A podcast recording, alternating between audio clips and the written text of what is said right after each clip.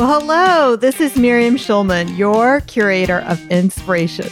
You're listening to episode number 175, and I'm so grateful that you're here. Today, we're talking all about the emotional side of goal setting. It's the Inspiration Place podcast with artist Miriam Schulman. Welcome to the Inspiration Place podcast, an art world insider podcast for artists by an artist, where each week we go behind the scenes to uncover the perspiration and inspiration behind the art. And now, your host, Miriam Schulman.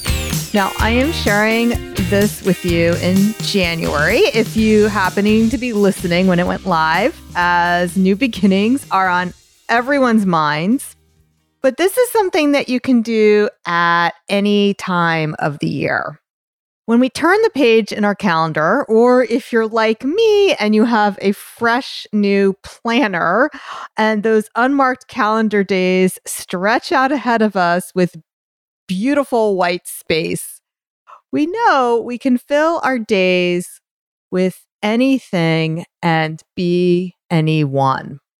We vow to change, get healthy, eat better, read more books, create more art, wake up earlier. And although we want to sustain these positive changes without doing the inner work, many of these new habits and changes can be very difficult to sustain. When you think about your goals and intentions for the year, instead of creating this vague idea of the habits you want to change, think instead of who you need to become. If you stay the same as you were in the past, you're not going to be able to take on new habits. So I always like to start with thinking about the person I need to be.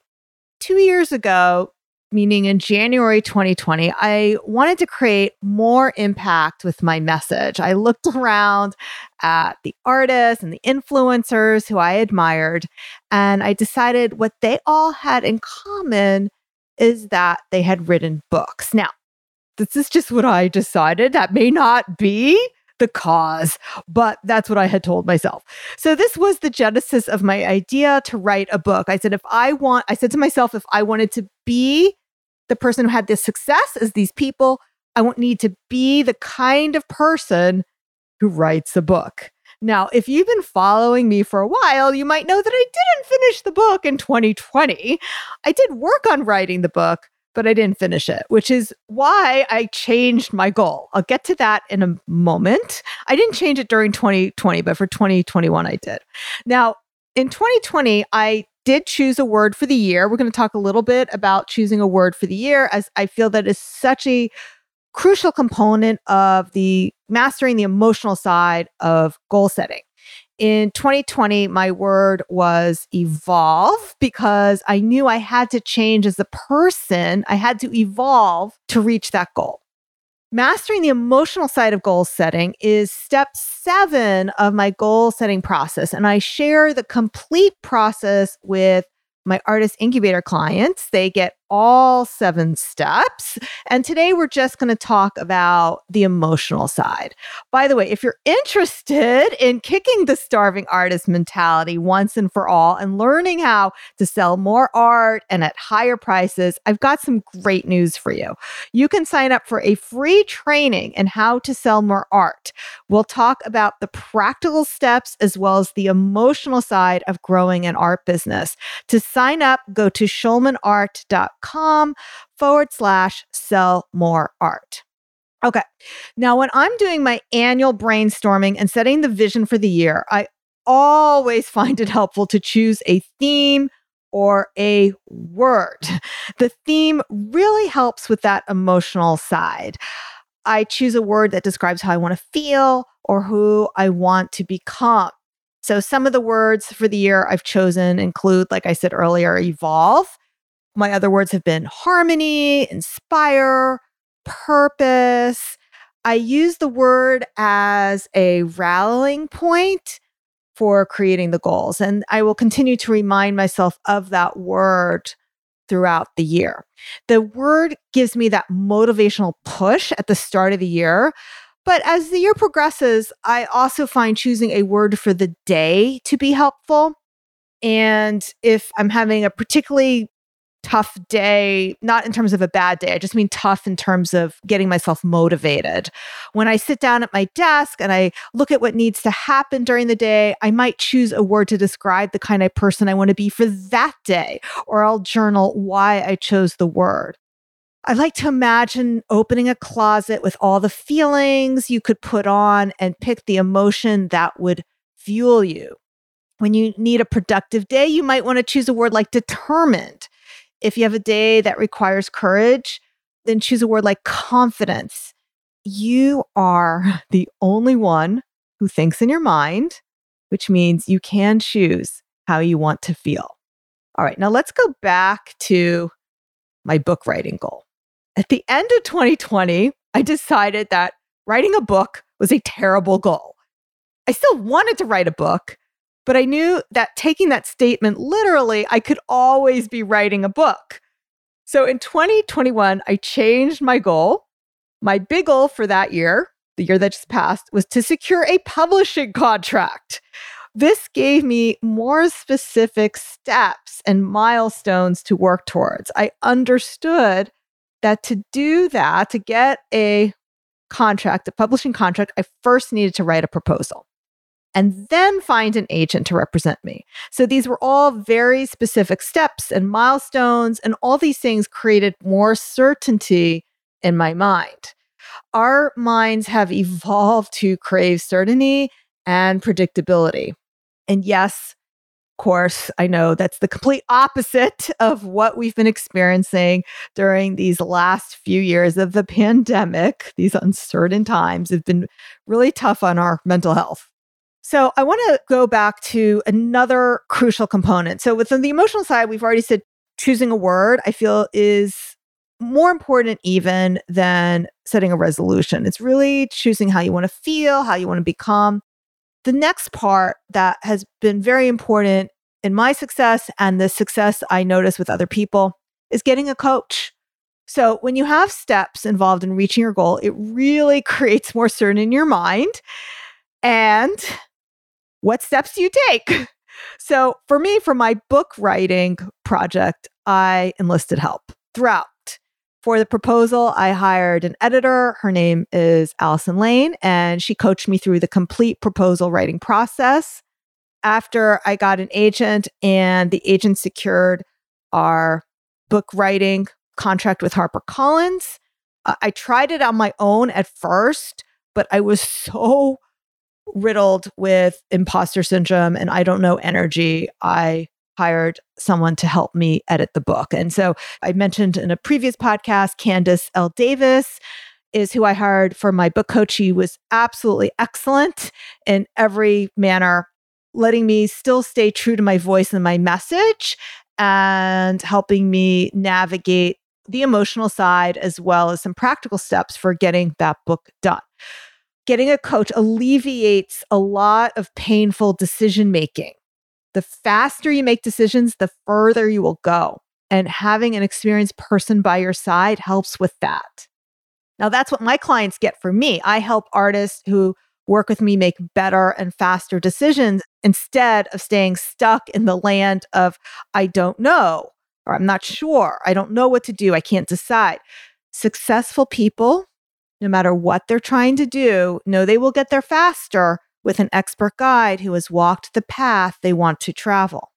In the Artist Incubator program, not only do you get the benefit of my experience building a successful art business, but you'll shorten your learning curve to reach your goals a lot faster. I know where the pitfalls come from and how to get you through them successfully. All right, so now I want to bring you to the next component. So we said choose a word, get a coach. The third component that I feel is really critical in mastering the emotional side is surrounding yourself with people doing what you want to do. People who already have the success that what you want or are on their way. When you do that, you're making the impossible feel more possible. For me personally, I join mastermind groups with surround myself with people doing big things. And I'm involved in a lot of Facebook group communities that have influencers and authors. You've met a lot of people on this podcast who I've met through my Facebook groups. And because I interact often with people who have published books, this all feels doable to me.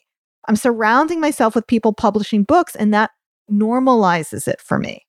Studies show that your peer group will influence both good and bad behaviors. A pair of social scientists named Nicholas Christakis and James Fowler collected data demonstrating that good behaviors like quitting smoking or staying thin or being happy pass from friend to friend, almost as if they were a contagious virus. Now, you'll notice that friend groups tend to be similar sizes. That's for better and for worse. And some of that could be that people are attracted to people who are like them, but there is a lot of evidence showing that the behaviors are what's contagious. So I want to share another study of dormmates at Dartmouth College, this one by economist and actually a friend of mine, Bruce Sacerdote, found that the dormmates appear to infect each other with good and bad study habits. For example, a roommate with a high grade point average could drag upward the GPA of a lower scoring roommate, and of course, vice versa. Having babies is also contagious. So, a 2006 Princeton study found that having babies appeared to be contagious. If your sibling has a child, you are 15% more likely to have one yourself within the next two years back to my book, in one of my Facebook groups, there are actually four members who all have the same literary agent as I do. I don't think this is a coincidence. I caught the book publishing bug from my peers, and surrounding myself with people who have done it made it easier for me to believe what was possible for myself. Plus, I have a place to ask those niggly questions that come up. I can ask a friend. Of course, I hire people, but it's great to surround yourself with people as well. Now, with the goals you've made for yourself for this year, have you surrounded yourself with people who are already doing the same? Being an artist can be really lonely. You're alone in your studio. You might be alone in front of your computer trying to make this whole thing work. Who are you surrounding yourself with? Now, of course, it makes sense that if lots of people around you are smoking, there's going to be peer pressure for you to start. Whereas if nobody's smoking, you'd be more likely to stop. But simple peer pressure doesn't explain how we sell more art or charge higher prices, or in my case, publish a book, or does it? So, what social scientists hypothesize is that these behaviors spread partly through the subconscious social signals that we pick up from those around us, which serves as cues to what is considered normal. So, if it's normal to charge $5,000 for a piece of art, you will charge that. If it's normal to publish a book, the steps you need to take won't seem so intimidating. I see this every week inside the Artist Incubator. Artists are lifted up by each other's successes. The Artist Incubator is the community for artists who are ready to spread their wings and soar. Imagine having a whole virtual cafe of artists who lift you up as you do big things, celebrate your wins, and support you along the way. All right, now I want to circle back to the concept of choosing a word because it's so important to master the emotional side. And I want to share with you again my journey with the words and these different goals. In 2021, I chose the word inspire. Now, you might think I chose that word because my brand, after all, is the inspiration place. And maybe you think I chose that word because I want to inspire other people. And of course, I want to inspire other people, but I chose the word for myself and you will choose the word for yourself as well. It's what you need to do. That doesn't mean that it's about being selfish because what you do is might help a lot of other people, but I wanted to remind myself to be inspired that I couldn't inspire others unless I was inspiring myself first. A lot of the content I bring to you on this podcast is what I need to hear. But I know that if I need to hear it or learn it, then you'll benefit and enjoy it as well. So, what word have I chosen for 2022? You might be wondering. Well, for 2022, I chose the word worthy. When I got my book publishing contract last year, and you probably have heard me talk, or you might have heard me talk about this on the podcast, either in the solo shows or the interviews, I spent a lot of the year battling with the mental demons of imposter syndrome. At its core, if you've ever thought to yourself, I don't feel like a real artist, or fill in the blank, I don't feel like a real whatever author, don't fret. We've all thought that at one time. This belief in your own identity is what's known as imposter syndrome. A variation of it is who am I to? Who am I to sell my art? Who am I to write a book? And this fear usually goes hand in hand with another fear what will they think? These are all unhelpful thoughts that are part of the starving artist mentality. Psychotherapist and trauma informed leadership coach Rebecca Bass Ching, and she's been a guest on the podcast twice. I'll make sure to link to her episodes in the show notes, which you'll find at schulmanart.com forward slash 175. But she shared with me in a 2018 interview at the heart of imposter syndrome is shame and scarcity mindset. So if anyone dares to push growth edges and push themselves out of their comfort zones, then these protective narratives will always show up. No one is immune, unquote. Just want to unpack that for a minute and break it down. Scarcity mindset shows up whenever you push yourself out of your comfort zone. That's what she's saying. That these narratives, I'm not good enough, who am I to, these imposter syndrome narratives will always show up. If you want to make it as an artpreneur, if you want to make it as an artist, you need to develop that abundant mindset and listen to the voices of inspiration rather than those voices of fear. In order to counteract imposter syndrome, I'm going with the opposite in 2022. I'm telling myself I'm deserving of all of this. I am worthy.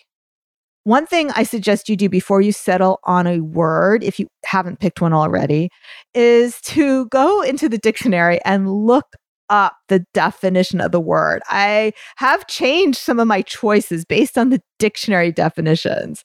My initial choice for 2021 was impact, but when I was looking at the definition, it just felt so much like hitting a wall.